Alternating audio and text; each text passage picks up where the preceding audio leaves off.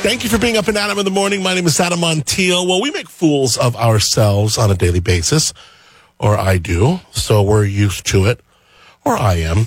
But could you be doing it accidentally without even realizing? Six common phrases here a lot of people get wrong. And we've heard these before. And again, we've talked about like pet peeves like Valentine's Day and things like that. But these these ones you probably haven't heard of and you may be doing them wrong. Do you flush out an idea or flesh it out? See, I was totally off on this one. Flesh out is correct. It means you're adding substance or flesh to something.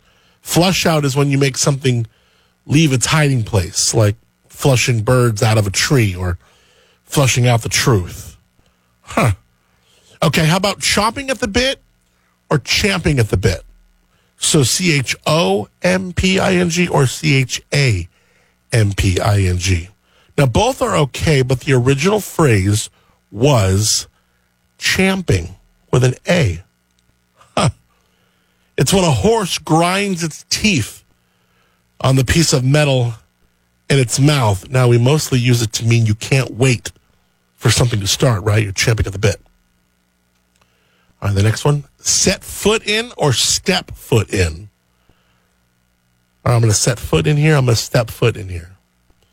Set foot is the right way to say it. Saying you wouldn't step foot somewhere is technically wrong. Stepping is something you do with your feet, but you don't step foot anywhere. So saying like, I wouldn't step foot in there.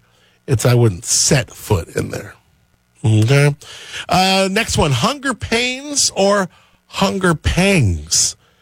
So you have P A I N S and then hunger pangs, P A N G S. Now, most people say pains. I've always said pains. So you'll get away with it. But it really is, it really is pangs, P A N G S. It means piercing spasm of pain. You know what this list has got me going, thinking now? And there's one left here. But it's got me thinking of like GIF, like GIF, like you you know you post a GIF on a comment or something. Now, everyone says GIF, and it's become kind of you know informally known now as a GIF. But the, per, the correct pronunciation, because it's a dude's name, is GIF. GIF like the uh, peanut butter, of course. Yes, spelled G I F. Anyways, continue with the list.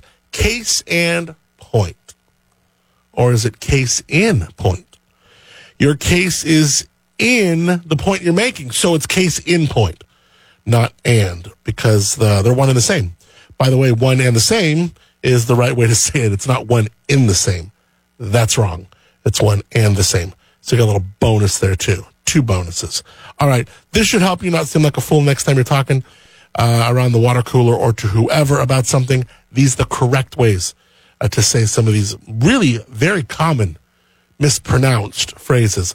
More on the way. It's Coast 1045. Thanks for being up and Adam in the morning. Up and Adam in the morning. Up and Adam in the morning.